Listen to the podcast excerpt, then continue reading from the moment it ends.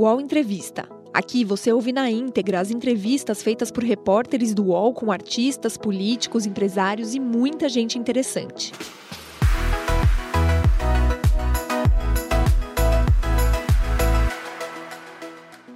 Olá, bom dia, 10 horas 2 minutos. Seja bem-vinda, seja bem-vindo ao nosso programa. Esse aqui é o UOL Entrevista.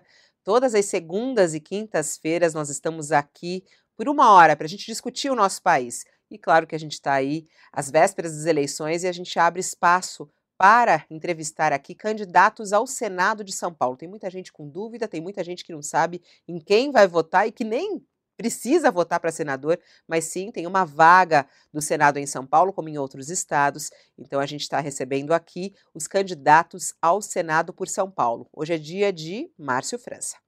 Márcio França tem 59 anos, formado em Direito pela Universidade Católica de Santos, foi oficial de justiça antes de entrar na política como vereador. Foi eleito prefeito de São Vicente em 96 e reeleito em 2000 com 93% dos votos válidos. Sempre filiado ao PSB, foi deputado federal por dois mandatos e liderou a bancada do seu partido na Câmara. Em 2010, assumiu a Secretaria de Turismo no estado de São Paulo, no governo Alckmin. Quatro anos mais tarde, também ao lado de Geraldo Alckmin, foi eleito vice-governador. Durante a gestão do Tucano, Márcio França também acumulou o cargo de secretário de Desenvolvimento Econômico. Em 2016, ajudou a costurar os apoios que garantiram a coligação que elegeu João Dória à Prefeitura de São Paulo. Márcio França se tornou governador em abril de 2018, quando Alckmin renunciou para concorrer à presidência. Disputou a reeleição pelo PSB e terminou em segundo lugar, com 48,25% dos votos válidos, e foi derrotado por pouco por Dória. Foi candidato à Prefeitura de São Paulo em 2020, recebeu 13% dos votos e terminou a disputa na terceira posição, atrás de Bolos e de Bruno Covas. Chegou a se lançar como pré-candidato pelo PSB ao governo de São Paulo para as eleições deste ano, mas recuou em favor do petista Fernando Haddad. Agora, França lidera as pesquisas de intenção de voto na disputa ao Senado e é o convidado de hoje do UOL Entrevista. Olá, candidato Márcio França, muito obrigada por aceitar o nosso convite, disponibilizar uma hora para conversar conosco. Bom dia, seja bem-vindo ao UOL Entrevista mais uma vez. Bom dia, Fabíola, bom dia ao Thales, Josias e todas as pessoas que nos assistem aí. Bom, estão conosco aqui Josias de Souza e Thales Faria, que estiveram comigo também na entrevista com o candidato uh, astronauta, né, o senador astronauta, como é chamado, é, Marcos Pontes. Olá, Thales, bom dia para você. Como vai, Fabiola? Tudo bem? Como vai, Josias? Senador. Senador, não, governador, né? Ah, costume, ele tá, costume ele quer ser senador. Pela, é, costume é chamar pelo maior é, cargo pelo qual a pessoa foi eleita. Né? O senhor já foi vice-governador e governador. Né? É isso. É, Márcio França já foi ministro também. Olá, Josias, bom dia para você. Bom dia, Fabiola, bom dia, Thales. E não vou eleger o Márcio ainda não, não vou chamar de senador, vou chamar de governador, vou chamar de governador. Ou candidato, né, que é o papel dele hoje aqui. Bom, Isso. vamos começar falando sobre essa disputa aí em São Paulo, que tem muita coisa misturada, né? O senhor resistiu bastante, inclusive aqui em entrevista conosco, várias vezes, resistiu bastante à ideia de desistir da candidatura a governador de São Paulo, justamente pela última eleição, ficou ali na trave para vencer de Dória também, foi uma diferença muito pequena de votos, e sempre justificando que o seu nome seria o mais competitivo num eventual segundo turno. A gente tem acompanhado a campanha em São Paulo, a Haddad está um pouco estabilizado, né, não tem um crescimento, e um crescimento maior dos outros dois candidatos. Queria saber como é que o senhor tem visto essa campanha no estado de São Paulo, é, essa luta de Haddad em vencer o antipetismo, que é tão forte, o senhor sempre falou bastante a respeito disso. Será que Haddad terá condições de vencer Tarcísio ou Rodrigo num segundo turno? Bem, eu acho que você tem que começar pela, pela eleição nacional. Né? A eleição nacional, quando você tem uma disputa que envolve a eleição de presidente, é natural que nas ruas, nas discussões, nos lugares de trabalho, o assunto que vem primeiro é, é, o assunto presidencial, se a pessoa é Bolsonaro ou Lula, ou Lula ou Bolsonaro, enfim. Esse é o assunto principal e que puxa todos os outros. Né? É, a eleição do, do Estado ela fica num segundo plano, é, porque, naturalmente, as pessoas acabam tendo um vínculo para um lado ou para o outro, né? ou quando também não tem vínculo, acabam é, quase que fazendo uma opção pela não opção, né? E isso também acaba entrando na eleição nacional. Do ponto de vista do Estado de São Paulo, o Haddad tem os seus eleitores, normalmente, quem vota Haddad vota Lula. O Lula está no momento positivo em São Paulo. Ele cresceu 10 pontos nas, nas últimas pesquisas aqui em São Paulo, o que é um número bem alto para quem não estava habituado a vencer em São Paulo. Né? O número do Lula em São Paulo é, pela primeira vez, um número positivo na Grande São Paulo e na capital, bem melhor, no interior um pouco menos melhor, digamos assim, mas ainda assim equilibrando a disputa. E, acompanhando isso é que está o Haddad. É, mas tem um delay, se você olhar, o Lula tem 40 e alguma coisa, e o, o Haddad tem 35, 38, conforme as pesquisas e os tracks. Né? É, eu diria que lá na frente essa, essa, esse número vai encostar. Para você ter uma noção, em outras palavras, o Lula aqui em São Paulo é, estaria próximo de ganhar no primeiro turno, é, não porque ele tenha tanto voto, mas porque os outros candidatos têm pouco voto. Né? E no caso do, do Haddad, ele também fica a, com 46% dos votos líquidos. Né? Também não é tão longe do primeiro turno aqui em São Paulo. Mas aqui tem dois concorrentes que praticamente dividem o voto do Bolsonaro em dois candidatos. Isso dá para ele uma certa vantagem. Aqui eu diria que aqui tem um, segundo turno mais ou menos certo. Né? Mas o fato é que o senhor perdeu a disputa interna dentro da coligação pela candidatura ao governo de São Paulo. Eu pergunto duas coisas. Um, restou alguma mágoa? Dois, é o senhor vai é, vencendo a disputa aí para o Senado, o senhor está na frente. O senhor vai participar ativamente da campanha do Haddad ou vai para Paris? Não, eu vou participar ativamente, até porque, no meu caso ainda especial, tem a Lúcia, que é vice do Haddad. Né? A minha mulher é vice do Haddad. Portanto, a parte mais lúcida da família está na campanha aí, até para o segundo turno, enfim. É, é, até um dado interessante, aqui em São Paulo, desde 1822, portanto, 200 anos, né, são 164 pessoas que ocuparam a função de governador e vice. E nunca houve uma mulher e se eles se elegerem, pela primeira vez na história de São Paulo haverá uma mulher. Mas restou é, mágoa? Não, zero. Eu, eu tinha combinado com a Haddad que quem tivesse na frente nas pesquisas da Datafolha, que era a pesquisa de julho, seria candidato. Eu estava atrás, tive que cumprir a minha parte da, do combinado. Né? Eu sempre entendia que eu talvez tivesse mais facilidade para eventual segundo turno. Mas ele tem razão no argumento dele do seguinte: para você chegar no segundo turno, tem que passar pelo primeiro. Então, como eu não conseguia passar por ele, não adiantava. Eu ia poder, eu posso ser mais amplo para o segundo turno, mas eu teria que passar por ele, né? E ele está com um recall muito alto, porque veio de uma eleição de presidente da República no momento onde o Lula é, acabou voltando para a cena política. Então, naturalmente, é, chama muita atenção. O eleitor que vota Lula tende a votar Haddad e assim por diante. Mas, a, Mas até o você... Thales perguntou, só para falar da, da esposa da, da, educadora Lúcia França, né, que é a vice de Haddad, alguns disseram que foi meio goela abaixo uh, a indicação de Lúcia uh, justamente nesse acordo. Teve alguma coisa assim, uh, candidato, ou não? É, eles pediram uma indicação, o senhor é, falou do nome dela. Alguns falam assim: ah, chega a ser até uma espécie de nepotismo, apesar de não ter nenhum cargo ali ligado. Como é que o senhor vê essa indicação? Né? Foi algo que fez parte do acordo?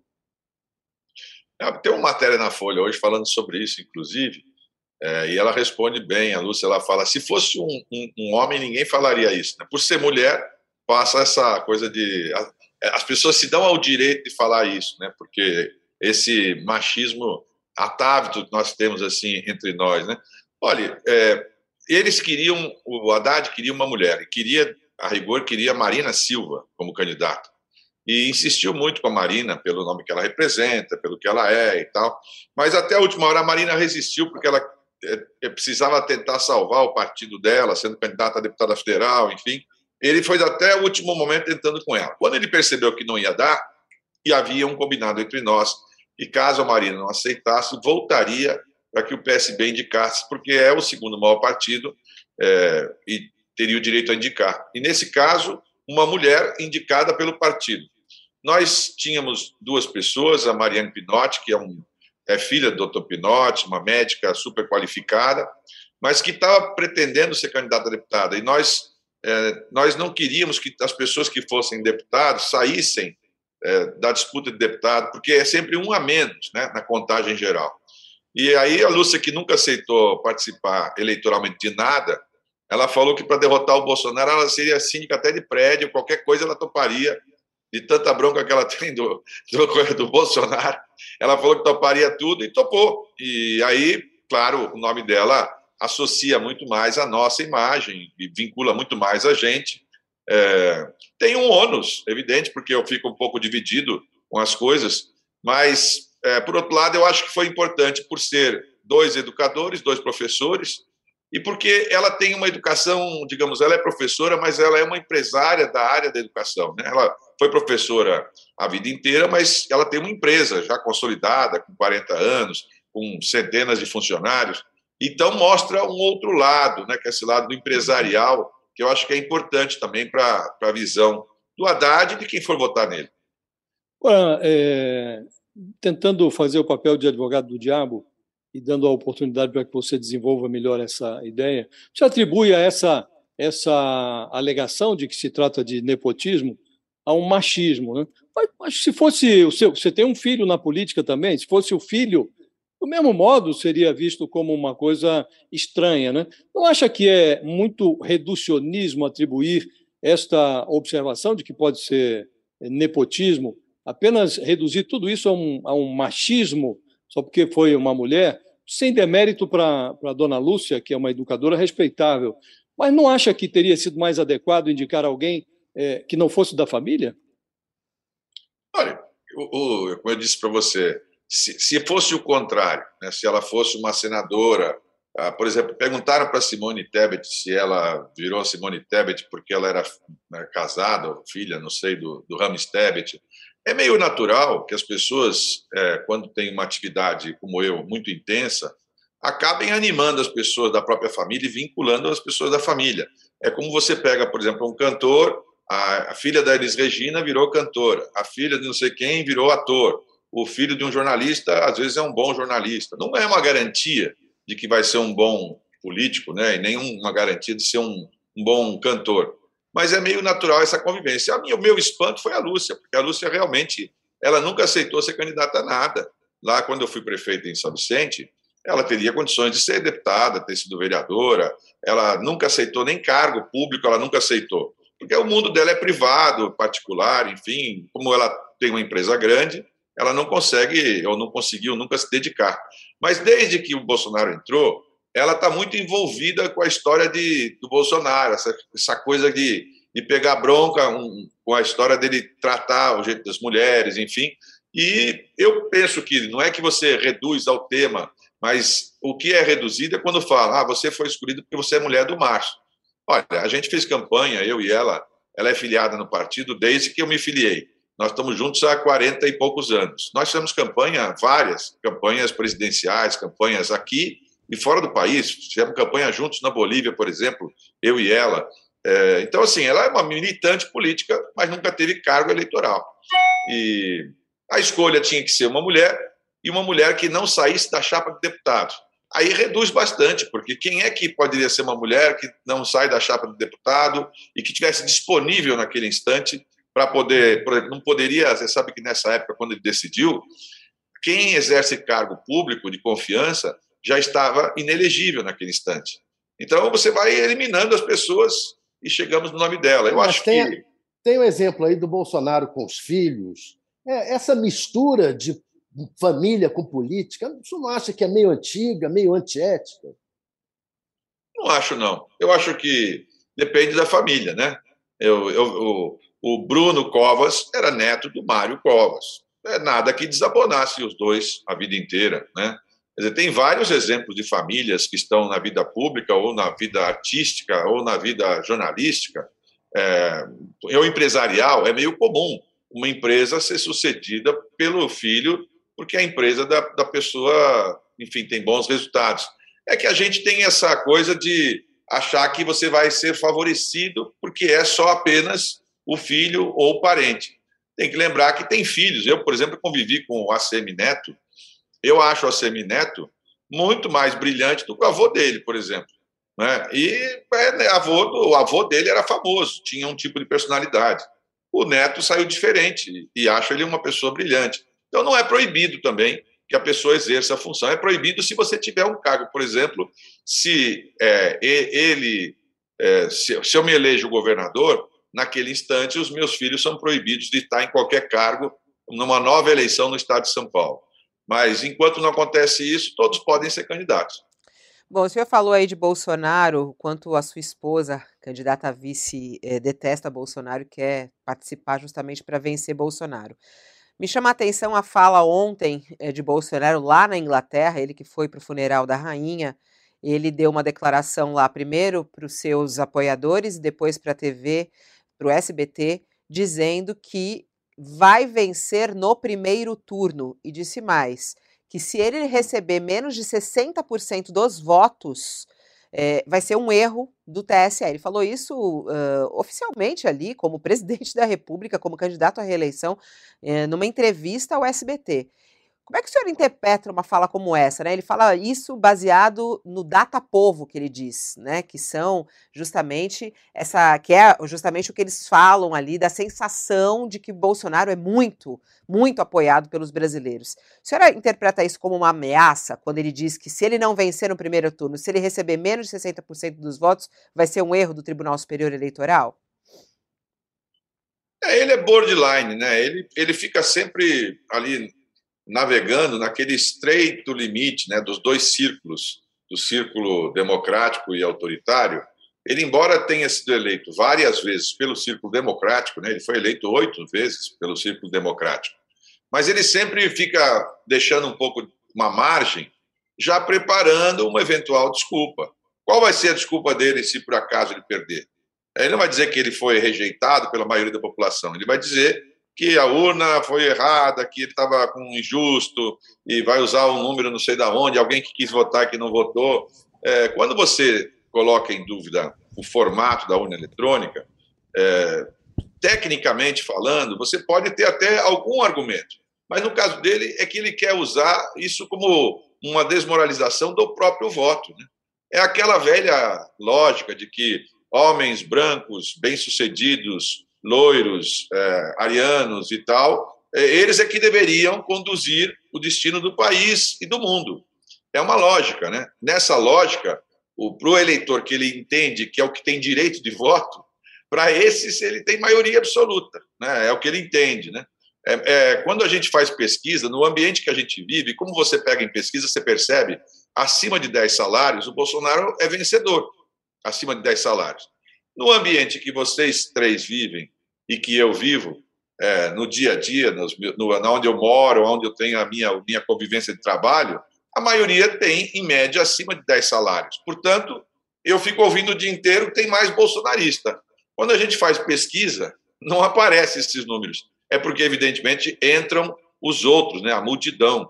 A multidão que entra vota contra o Bolsonaro, porque se sente, de algum jeito, excluída do processo é, administrativo do Bolsonaro. Né? As falas dele sobre as coisas, sobre a comida, o jet ski, a moto, o cavalo, tudo isso é um ambiente que não é o ambiente da grande população. A diferença é que nós temos cultura suficiente e talvez inteligência suficiente para perceber que nós não somos a maioria.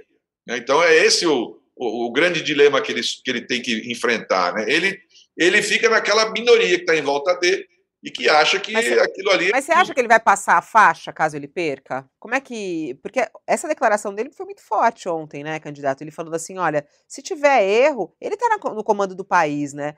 É, é uma espécie de ameaça na sua análise? Você acha que ele passaria a faixa a Lula?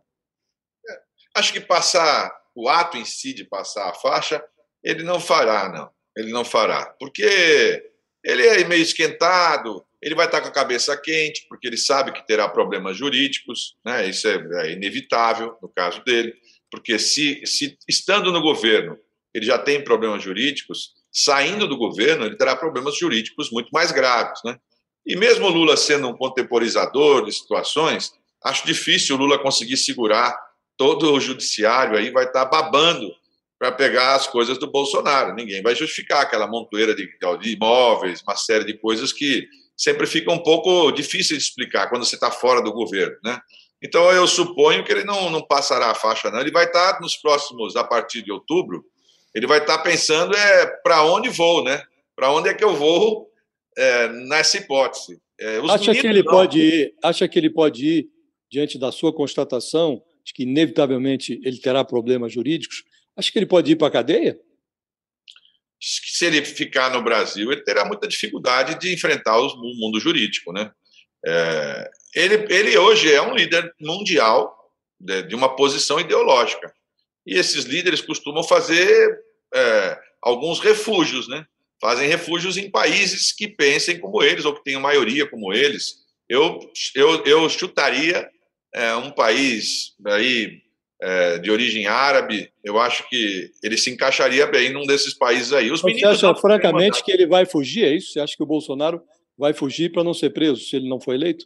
Eu diria que é uma posição assim mais apropriada para ele, porque ele terá muitos problemas jurídicos e, naturalmente, com, sem aquele, por exemplo, se no dia seguinte que ele não tiver mais no exercício da função, quem fará a defesa dele? Quem, quem são? Quem é essa defesa?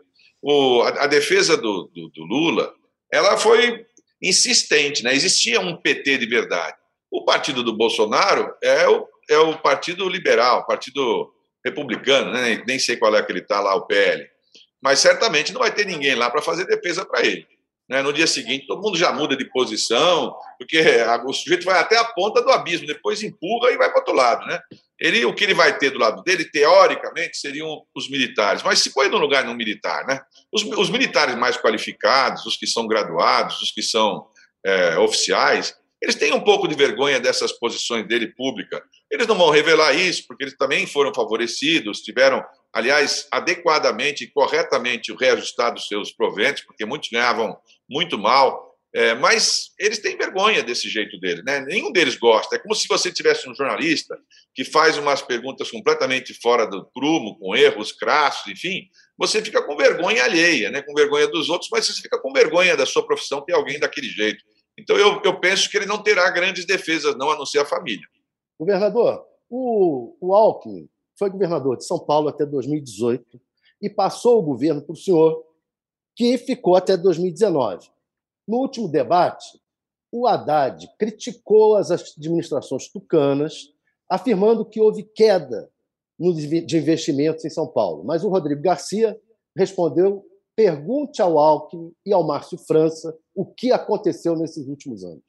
Então, eu queria perguntar ao senhor: o que aconteceu nesses últimos anos? Bem, o que aconteceu foi a pandemia. O que ele justifica é a pandemia, claro, que teoricamente deveria ter tido produzido uma queda de arrecadação, o que seria compreensível. O problema é que, durante a pandemia, outros estados procuraram saídas. O governo federal repassou muito mais recursos da saúde pública durante a pandemia. Muito mais recursos. O que se esperava é que o governo de São Paulo, que é um governo superavitário há muitos anos, eu deixei para o Rodrigo, quando saí, 15 ou 16 bilhões no caixa. É meio comum. Aqui em São Paulo, você não tem esse controle de pegar o dinheiro e ficar trabalhando com ele quando acaba o governo. E deixei para o Rodrigo, não, deixei para o Dória. Né?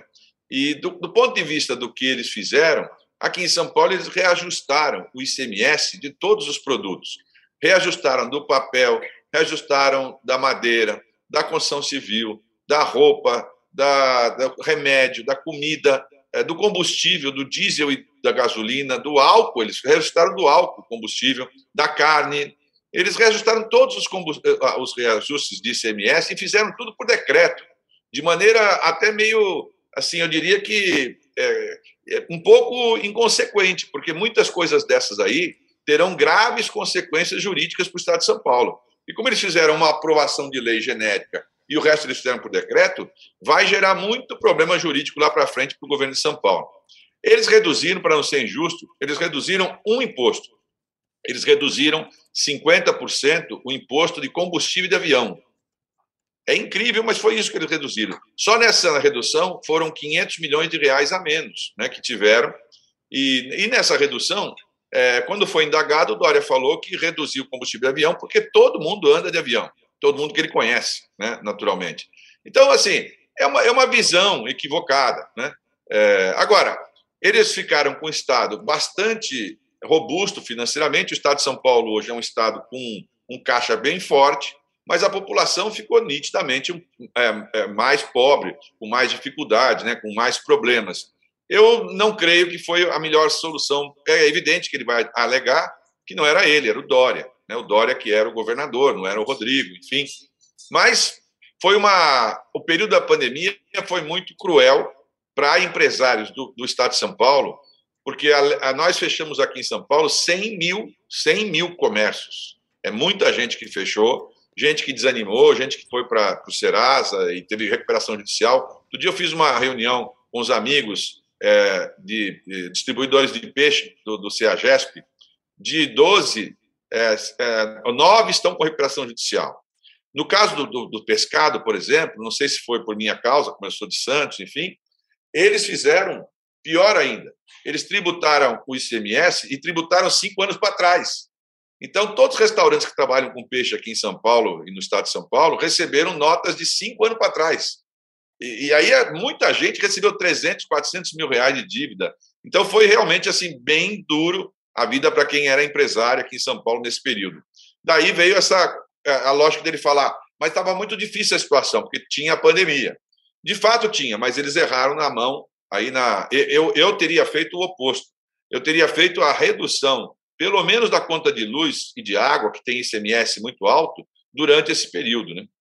Mas ao jogar para o senhor, ele não estava falando da pandemia, ele estava dizendo o seguinte: que ao Haddad criticar é, os governos tucanos, está criticando o Alckmin e o senhor, que era o vice-governador do Alckmin. É, ele, mas o que, que, também ele vai poder fazer? Né? Ele tem que falar. Ele, ele foi secretário do Alckmin duas ou três vezes, o Rodrigo. Né? Ele conviveu com o Alckmin boa parte daquilo que ele fala que hoje ele fez, a história da Bom Prato, o, o FATEC, ETEC, tudo isso, na verdade, quem fez foram as gestões tucanas, que acertaram em muitas coisas, em outras erraram. E, e o, o que ele deveria fazer é ir dali para frente. E ele fez é ir dali para trás. Por exemplo, aqui em São Paulo, não se tinha essa história de emendas é, nesse volume que está se tratando com a Assembleia Legislativa, essa cooptação de prefeitos que foi feito foi uma coisa meio escandalosa, né? Os prefeitos eram obrigados a mudar de partido para continuar recebendo os recursos. Você veja que isso não tem, não tem validade, porque você muda o corpo, mas não tira a alma da pessoa. Né? São Paulo voltou tempos atrás, voltou ao padrão brasileiro daqueles é, emendas, enfim, coisas que só, a gente só via lá no Congresso Nacional, agora nós estamos vendo aqui em São Paulo. Bom, basta dizer, eu, eu não conheço, talvez Josias, que é um é, mais estudioso que eu, o Thales, e que nós, ele tenha visto algum caso. É, o que houve aqui em São Paulo, eles expulsaram o governador de São Paulo. Foi, um, foi uma. Ele foi, ele foi ao exílio, né? ele foi exilado do palácio, ele queria ficar no final, e ele foi, acabou sendo empurrado para fora do palácio. É um caso único no, no governo de São Paulo. Então, ele foi tão ruim o Dória que as pessoas não querem nem ele por perto, né? Para atrapalhar a campanha. O Rodrigo, sem o Dória, está se saindo melhor, porque pelo menos não, não tem que. O ônus do Dória não aparece perto dele. Bom, o senhor. Ronaldo, pode favor, falar, Fabio. vai, Josias, vai você, vai você, pode Por favor. Você tem sempre a preferência, Fabiola. Não, é porque a gente está falando aí dessas misturas, né? E é curioso porque o seu suplente é o presidente do PSOL, né? E, o senhor sempre quis colocar que ali é, o senhor não é tão à esquerda, né? Nunca fui petista, você já usou bastante isso, né? Eu não sou petista, eu não sou do PT. E tem como suplente Juliano Medeiros, do PSOL. Alguns dizem, ah, mas eu vou votar no Márcio França, não compactuo com as ideias do PSOL. É, como é que fica essa aliança uh, com uh, o PSOL, ele sendo seu suplente, o Juliano Medeiros, e o senhor se compromete a cumprir o seu mandato caso seja eleito senador ou pode sair para assumir uma vaga como ministro? Olha, Fabíola, durante todos os exercícios que eu ocupei, eu fui. É, essa aqui acho que é a minha 17 ou 18 eleição. Todos os cargos que eu me elegi, eu cumpri integralmente. Nenhum cargo deixei de cumprir é, integralmente, né? nunca renunciei a um cargo. Então, eu pretendo ocupar a função de senador. Acho que senador de São Paulo, em especial, é uma referência. Nós tivemos lá Mário Covas, tivemos Franco Montoro, tivemos Severo Gomes, muita gente, Almino, tantos nomes famosos, né? Marta, o próprio Suplicy.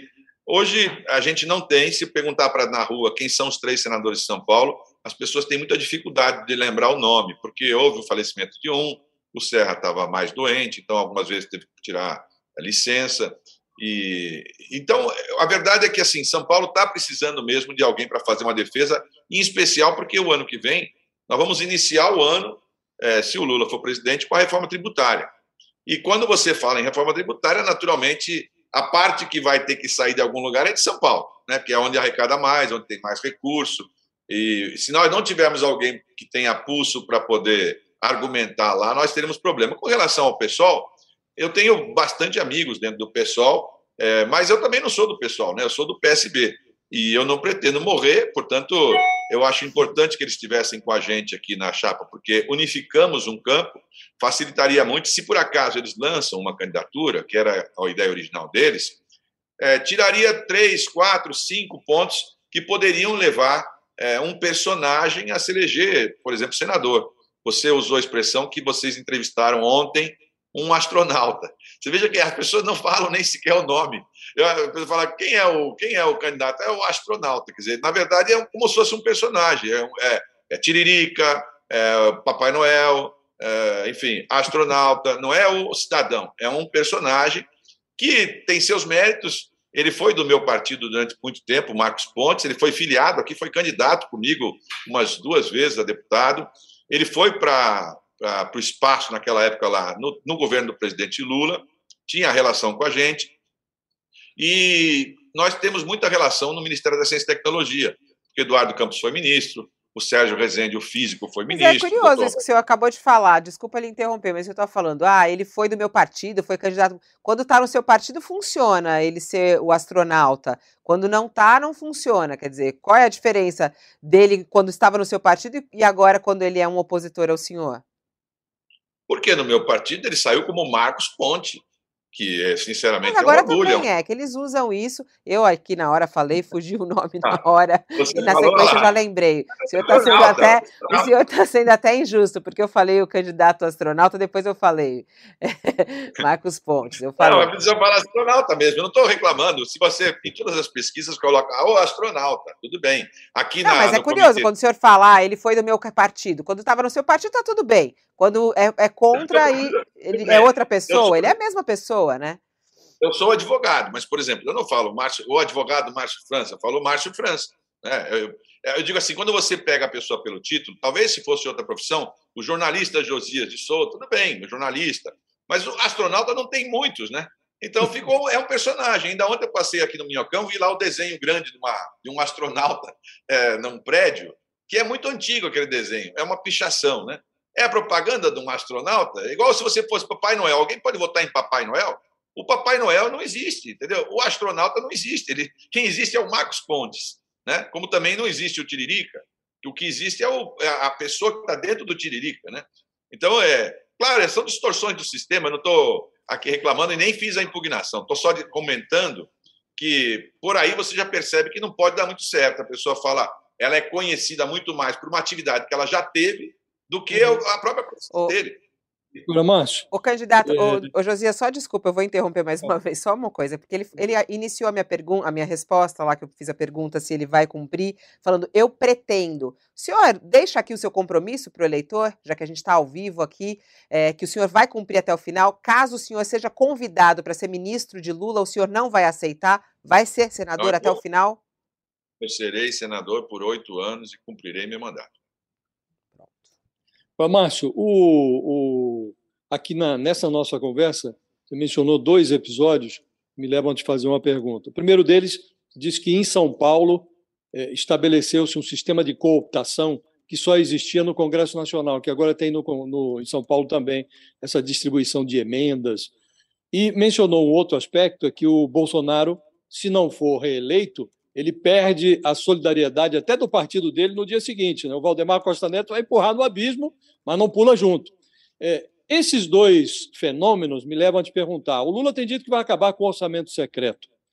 No dia seguinte à eleição, talvez até antes, as, já, as negociações já estão ocorrendo, o Centrão vai é, se aliar ao Lula, como já esteve o Valdemar Costa Neto, que hoje é, é o dono do partido do Bolsonaro, era sócio do PT no mensalão. É, o, o, o, Arthur Lira, Ciro Nogueira, que hoje estão com o Bolsonaro, eram sócios do PT no Petrolão. Você acha de fato que o Lula consegue acabar com o orçamento secreto ou ele terá que se adaptar a esse esquema de cooptação que ficou ainda mais draconiano no governo Bolsonaro? Olha, eu vou lutar para que ele consiga acabar. Eu acho isso uma distorção absoluta, é um equívoco da, do nosso sistema. Eu já sugeri a ele que deixasse uma figura muito é, emblemática para isso tomar conta desse assunto, que é o governador Alckmin. O governador Alckmin é absolutamente impossível alguém conseguir fazer esse tipo de convivência com ele, porque se ele estiver tomando conta dessa área aí, eu garanto que não vai ter mais emenda secreta de ninguém. E para ter qualquer tipo de emenda já é difícil, porque ele é muito contrário a emendas né, parlamentares, ele tem uma lógica. Então, como ele quer discutir uma por uma, é, valor por valor, enfim, nós temos hoje instrumentos que você conseguiria fazer isso. Por exemplo, quando você tivesse. Imagine o seguinte: o governo federal resolve, por exemplo, criar casas, como o Lula falou que vai voltar a ter casas lá do Minha Casa Minha Vida. Então, Olha, cada um dos parlamentares escolhe cidades aonde vão ser necessárias casas dentro de um rol das cidades que estão precisando de casa. É correto, o parlamentar vai lá e influencia indiretamente, é o recurso do orçamento. Mas quando o parlamentar escolhe para onde vai o destino do dinheiro, eu não sei se vocês viram uma moça deputada, nem me recordo o nome dela, que ela colocava dinheiro, ela colocou dinheiro, uma emenda naquele jogo de polo, polo de cavalo. É, e aí a, o jornalista perguntou para ela, mas você não acha estranho, porque tão pouca gente joga polo no cavalo, enfim, é um jogo assim bem sofisticado, né? não, não tem tanto no Brasil. Ela falou, ah, mas todos que jogam são meus amigos, e é por isso que eu coloco lá. Quer dizer, é uma, é uma distorção, uma, uma forma errada, equivocada, né? você perde o sentido único do orçamento. Então... O senhor, o senhor falou do, do, do Alckmin, cuidar dessa questão das emendas. É, o senhor acha que ele deve ter. É, isso daí seria equivalente a coordenador político do governo. É isso que o senhor acha que ele deve ser? Coordenador político do governo? Ou ele deve ter algum cargo ministerial, ministro da Casa Civil, alguma coisa assim? Eu acho que seria, ele seria muito útil como ministro. Qualquer posição que ele for, ele é um médico. Governou São Paulo quatro vezes, enfrentou crises é, famosíssimas aqui, a crise hídrica, né, as crises de presídio, ele é um homem experiente para o momento mais difícil e acho que nós teremos graves problemas realmente. Você, é, eu usei uma expressão outro dia, você colocar de volta a pasta de dente dentro da pasta depois que ela já saiu é mais difícil. Você explicar para um parlamentar que hoje está mexendo com 300 milhões, 400 milhões, que ele não vai ter mais esse dinheiro para mexer, vai ser realmente difícil. Mas nós vamos ter que repactuar, não há outra forma. Né? A forma que está sendo feita, ela vai dar problema mais cedo ou mais tarde. É evidente que esse dinheiro, quando vai direto para um, para um deputado e ele indica direto para uma cidade, muitas vezes para custeio da cidade. Significa dizer que o prefeito está devendo para uma empresa qualquer e, e essa empresa procura o deputado para conseguir um dinheiro para pagar aquele valor. Isso não pode, não vai acabar bem. Está na cara que não vai acabar bem. Né? Então, esse formato, é, ele, do jeito que está lá hoje, ele é um pré, uma pré-confusão. É uma questão de tempo também. E nenhum de nós na política pode torcer para ter essas confusões. Isso desmoraliza todo mundo, entendeu? Fica chato para todo mundo. É, você tem que ficar explicando. Mas o senhor acha que o tá Alckmin muito... deve ser o coordenador da relação com o Congresso, é isso? Não, talvez não com o Congresso, mas com a parte financeira, sim.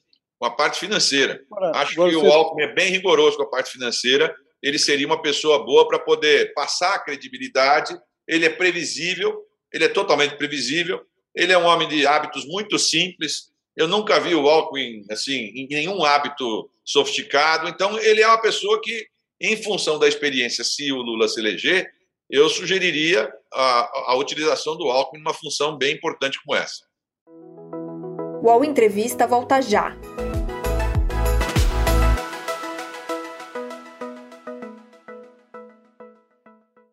Oi, eu sou o Edgar Piccoli e trago boas notícias. Isso, Trago Boas Notícias é um podcast original Spotify produzido pelo UOL para você se informar e relaxar. As histórias que eu conto aqui são de Ecoa, a plataforma do UOL por um mundo melhor. De segunda a sexta-feira, às seis da tarde, tem um novo episódio grátis no Spotify e no UOL. Dá também para baixar e ouvir offline, quando você quiser o, o Márcio, acho que você está sendo otimista né, quando diz que isso vai dar problema. Em verdade, já está dando problema. Né? A Polícia Federal já fez batidas policiais aí e pegou dinheiro vivo já. O escândalo já, os escândalos do tal orçamento secreto estão no, nas manchetes. Né? Agora, fica a me perguntar, que você se considera um amigo do Alckmin, né? Eu fico a, fico a me perguntar que amizade é essa, né? Que leva o amigo a sugerir que o Alckmin é, cuide desse vespeiro é, supondo que o seu raciocínio esteja correto, que ele é um homem previsível, o Centrão também é previsível. Né? Não acha que se você retira este orçamento secreto das mãos do Centrão, hoje é administrado pelo Centrão praticamente, né? isso não trará problemas para o governo no Congresso? Não acha que é muito otimismo imaginar que eles vão aceitar isso? É, mas a tarefa de um político é também ser otimista, né? É você, se eu falar para todo mundo, olha, isso aqui não vai ter jeito mesmo, o Centrão vai controlar tudo, tanto faz o presidente, ganhe quem ganhar, eles vão continuar mandando. É, não, eu não posso imaginar isso, senão cada um que vai exercer outra profissão. Eu, quando exerci cargos no executivo, também tinha gente dura, adversários. Eu governei esse período que eu fiquei no estado de São Paulo com 90 deputados contrários na Assembleia. Faz parte. É... Agora, você tem o limite. Esse limite é que está mal colocado. O Bolsonaro tem uma certa preguiça de tomar conta disso e ele otorgou a competência. Se você, nenhum prefeito mais, vai procurar ministro nenhum. Os ministros não existem no governo Bolsonaro. É, vai todo mundo procurar deputado. A, a, até a, a rubrica do, do, orçamento fica lá na, na, Câmara dos Deputados. Você libera a rubrica, o cara liga do, da Câmara dos Deputados e libera para um ministro. O ministro fica lá com papel de bobão, lá, esperando que alguém liberasse, entendeu? É uma coisa meio. É completamente distorcido. Essa negociação, o Márcio, com o Centrão, ela já começou? Se não começou, deveria ter começado. É, quando se dará, a seu juízo, essa transição do Centrão, é, do, do campo do Bolsonaro para o campo político do Lula? Acho que, é, alguns casos, já começou uma transição porque em alguns estados, você sabe que especialmente nos estados do Nordeste e do Norte, a diferença pró-Lula é muito grande. E para os parlamentares é muito difícil para eles fazerem campanha pedindo voto para quem tem 20% dos votos, 25%. Né? Aqui em São Paulo é uma eleição mais parelha, mas em alguns estados do Nordeste é muito difícil. Eu diria que essa outra, essa próxima semana, vocês já vão começar a ver um monte de gente se livrando do Bolsonaro. A começar pelos próprios candidatos do Bolsonaro. O próprio é, Marcos Pontes e o, e o, próprio Tarcísio aqui em São Paulo, é, devagarzinho eles estão também já tirando a mão, dando uma de Bolsonaro, né? Porque é, vai apertando, apertando, apertando. Você quer, você quer o limite do que tem dele, mas não quer e, e é, o, o ônus dele. Né? Porque eles não concordam com as falas do Bolsonaro. Aliás, eu não conheço ninguém que concorde com algumas falas do Bolsonaro. Eu acho que nem os, nem os meninos não concordam quando ele fala que ah, ele fraqueja para nascer mulher, quando ele fala que prefere um filho gay, é, um filho morto que um filho gay. Eu não, não acredito que nem a família concorde com isso. Ele fala para fazer uma dar uma de simpática, como se estivesse sempre num, num boteco, num campo de futebol, e aí depois ele não tem, falta para ele um, um senso de humildade de voltar atrás e falar: olha, eu errei, desculpa, errei. Não há problema falar errei. Tivesse ele falado errei na história da pandemia, talvez tivesse saído muito melhor, né? Ele insiste até hoje nessa história, é, sabendo que está errado. Ele, ele, claro que na consciência dele, quando ele dorme, ele sabe lá no travesseiro que ele estava errado, mas não quer voltar atrás. É um pouco daquele estilo é, tanque Banzer, né? Eu não desisto, eu vou em frente, vou sozinho e tal. Isso trouxe um prejuízo grande para a popularidade dele mas ela revelou, eu vi uma, não sei quem escreveu esses dias uma matéria sobre isso, um editorial muito interessante. De alguma forma, a internet soltou um, um certo espírito do mal que, que havia dentro da humanidade. Né? A internet Parece que as pessoas gostam de ficar ali, é uma certa um frisson pelas notícias negativas. Como você olhando, você passa perto de um acidente, você vai ver se tem alguém caído, se tem bastante sangue, uma coisa meio que está é, um pouco na alma errada humana. E, de alguma forma, o Bolsonaro liberou também essa alma de muita gente que acha que aquele jeito dele mais ignorante, mais é, falastrão, mais durão, machão, não sei o que lá, é um pouco de como eu, o, sujeito queria ser, mas não tem coragem de ser. Então ele vira uma espécie de anti-herói, né? um herói um pouco às avessas. É, é, o cara que não estudou e que acha que estudar é uma bobagem, o cara que é bravão e ele não tem coragem de ser bravão. É, mas o Bolsonaro, nos momentos mais duros, lembra daquele 7 de setembro passado e outros, quando a, o negócio aperta mesmo, que bateu ele contra o Alexandre Moraes, ele afinou. Ele vai até o limite, ele sabe qual é o limite, ele veio do parlamento, né? Ele não é bobo, ele sabe qual é o limite. O limite dele vai ser: acabou a eleição, perdi a eleição, é, reclama um pouco, fala que a urna não valeu, não sei o que lá e tal, e depois, claro, pista, não tem outro jeito. Bom, falando sobre a disputa em São Paulo, é, o senhor falou que caso seja eleito senador, né? É, ou enfim, quando terminar o primeiro turno, o Senado não tem segundo turno, vai mergulhar de cabeça na campanha de Haddad para caso ele vá para o segundo turno. Quem é mais fácil de enfrentar, até pela sua experiência política, né? Uh, Márcio França seria mais fácil, claro, como o senhor falou, seria mais fácil que Haddad vencer um dos dois. Mas para Haddad, é mais fácil vencer Rodrigo Garcia ou Tarcísio de Freitas? Há uma máxima no futebol que time grande não deve escolher adversário, né? Eu tenho a impressão seguinte, são características diferentes. É evidente que o Tarcísio conhece muito menos São Paulo. É, o Tarcísio quando ele fez a, os últimos debates, repara bem, ele menciona umas 20, 30 obras, SP, a, a BR, não sei o que lá, a ponte da Inhanhanã, não sei o que. Em todas elas eu vou dando no Google lá para ver onde é que fica. Não tem nada em São Paulo. É tudo em Rondônia, no Pará, no Tocantins, no Centro-Oeste. As obras que, que ele tem noção mesmo, e ele fala muito infraestrutura, infraestrutura, infraestrutura, as obras que ele tem noção são as obras do Ministério, onde ele ficou, e, portanto, ele conhece pouco. Se perguntar para ele, assim, eu, eu brinco que fala MMDC, ele fala que é um departamento da CMTC. Ele não é uma pessoa afeta as coisas de São Paulo, tem dificuldade. Não sei como é que alguém ainda não perguntou qual é o CEP dele. Se perguntar o CEP dele, ele não sabe. Tenho certeza que ele não sabe o CEP da onde ele diz que é a residência dele, né? É, então ele tem uma dificuldade com o São Paulo. Só que ele tem um jeito é, eu acho, uma fala um pouco mais simples, mais humilde. Né? O Rodrigo tem um jeito mais é, sofisticado. Ele é um, um, técnico também, que um político técnico, que tem mais noção de governo, que participou de vários governos, então tem os números mais frescos na cabeça do governo de São Paulo, de tudo que acontece em São Paulo. É, mas ele tem uma aparência, eu diria assim, mais é, sim, né, filho de alguém, neto de alguém, assim, alguém que tem mais um poder aquisitivo do que o Tarcísio. É, do ponto de vista da eleição do Haddad, eu acho que o, o, a ida com o Tarcísio facilitaria, porque polariza, a, a, polarização nacional vai identificar o Tarcísio ao, ao, ao Bolsonaro, e como o Bolsonaro não está vencendo em São Paulo, então, ainda que seja apertado, facilitaria para a vida para o, o Haddad. Já do ponto de vista, se houver um segundo turno nacional, porque na hipótese de não ter eleição nacional mais, se o Lula vencer no primeiro turno, na hipótese de ter segundo turno nacional, a presença do Tarciso reforçará as posições do Bolsonaro, porque ele, ele parece alguém que, é, dentro do bolsonarismo, é mais lustro.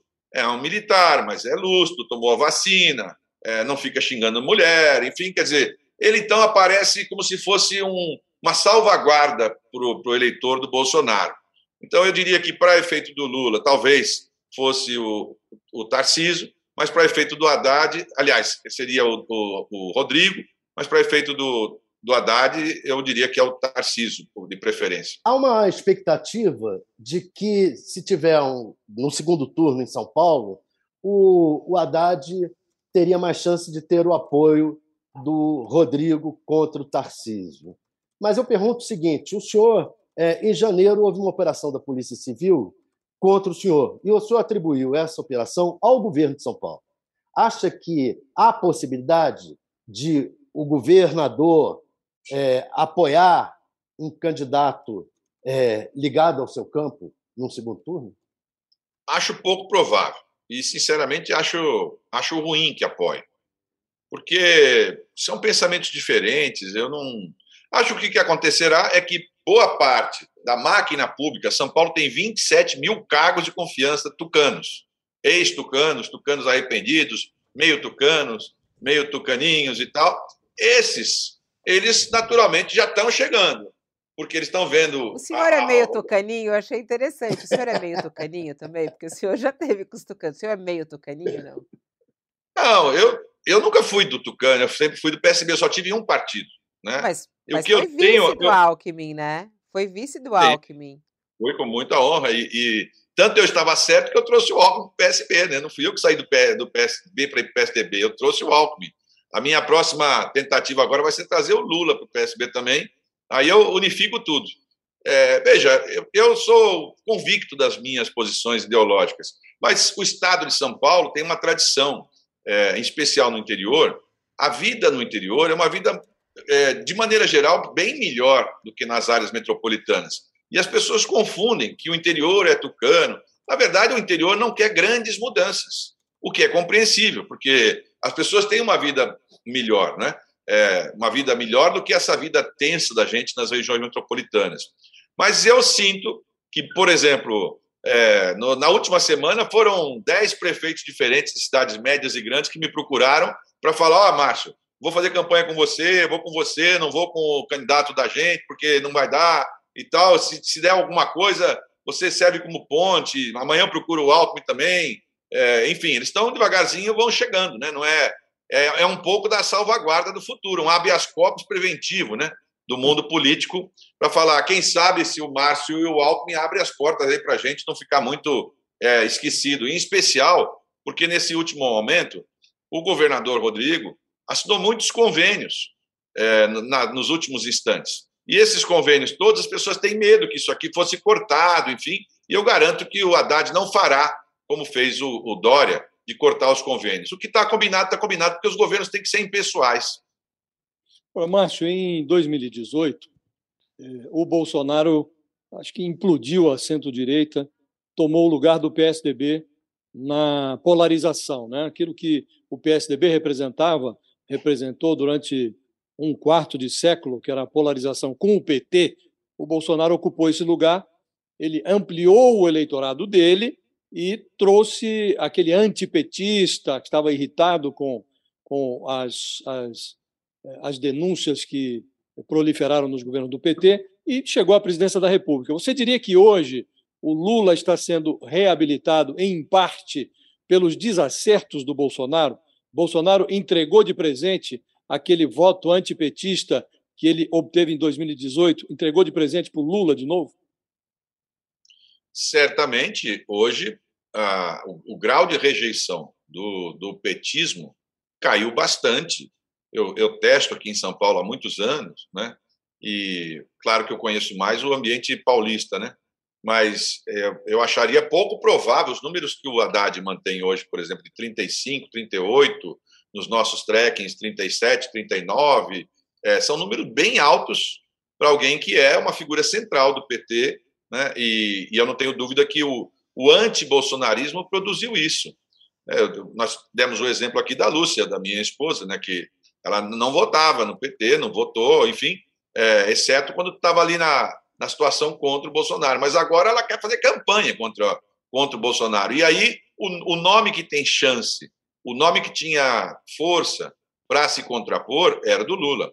Porque, ao contrário do que muita gente da esquerda fala, né, o Bolsonaro tem força política, está nítido, né? Ele não é uma pessoa inexpressiva eleitoralmente, não é como antigamente a gente falava do Enéas, aquelas coisas assim meio jocosa. Você percebe que tem muita gente que gosta dele, que acha que ele está certo, que as posições dele estão certas. Então, para contrapor um líder popular como ele, que é popular, você a alternativa foi buscar o outro líder popular, que é tão popular quanto ele, só que nesse caso, em especial nas camadas menos favorecidas, que são muito maiores. Para cada dono de empresa que vota no Bolsonaro, tem 400 funcionários que 300 e poucos votam no Lula e assim por diante. Eu fiz uma, uma um rapaz da construção civil aqui, que é o Ramalho da construção, fez umas pesquisas assim nas construções civis aqui de São Paulo. Em média, elas têm 300, 400 trabalhadores por, por obra. E colocou urna. E é impressionante, dá 394, 398. Quando o Bolsonaro tem muito, tem quatro votos, três votos.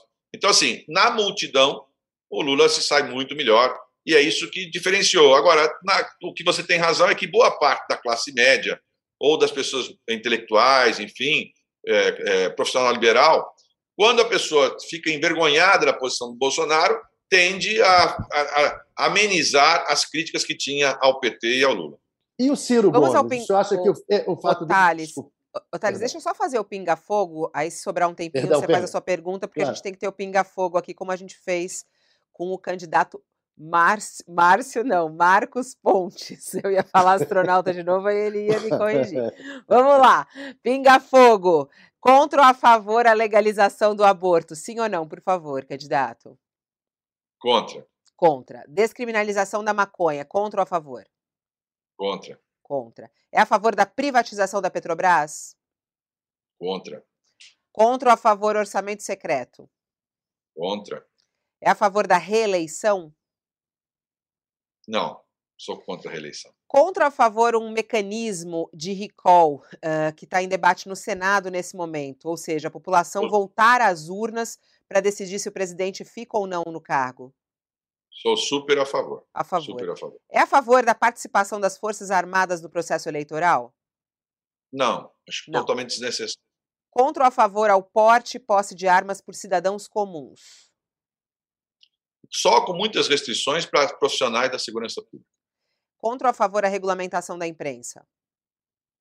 Contra. Marco temporal para demarcação de terras indígenas, contra ou a favor? Sou contra. É a favor de taxação de grandes fortunas? Sou contra. Teto de gastos, é preciso ampliar, derrubar ou deixar como está? É, deixar como está significa não ter teto de gasto, porque os tetos de gasto o Bolsonaro já furou faz tempo. Né? Nós vamos ter que restabelecer um teto, mas nesse primeiro momento nós precisamos devolver dignidade ao povo para poder então, pelo menos ter emprego e é renda. É contra o teto de gastos. Liberação dos jogos de azar, a favor ou contra? A favor. Sou a favor. A favor? Revogação a favor. da reforma trabalhista. É preciso revogar a reforma trabalhista? Não, precisa adaptá-la. Cotas raciais, contra ou a favor? Super a favor.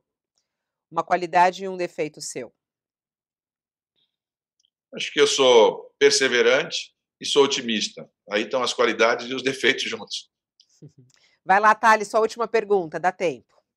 E o Ciro Gomes, o senhor acha que ele vai ser responsabilizado se não Lula não conseguir ganhar no primeiro turno por não ter apoiado, não ter defendido o voto útil ou apoiado Lula?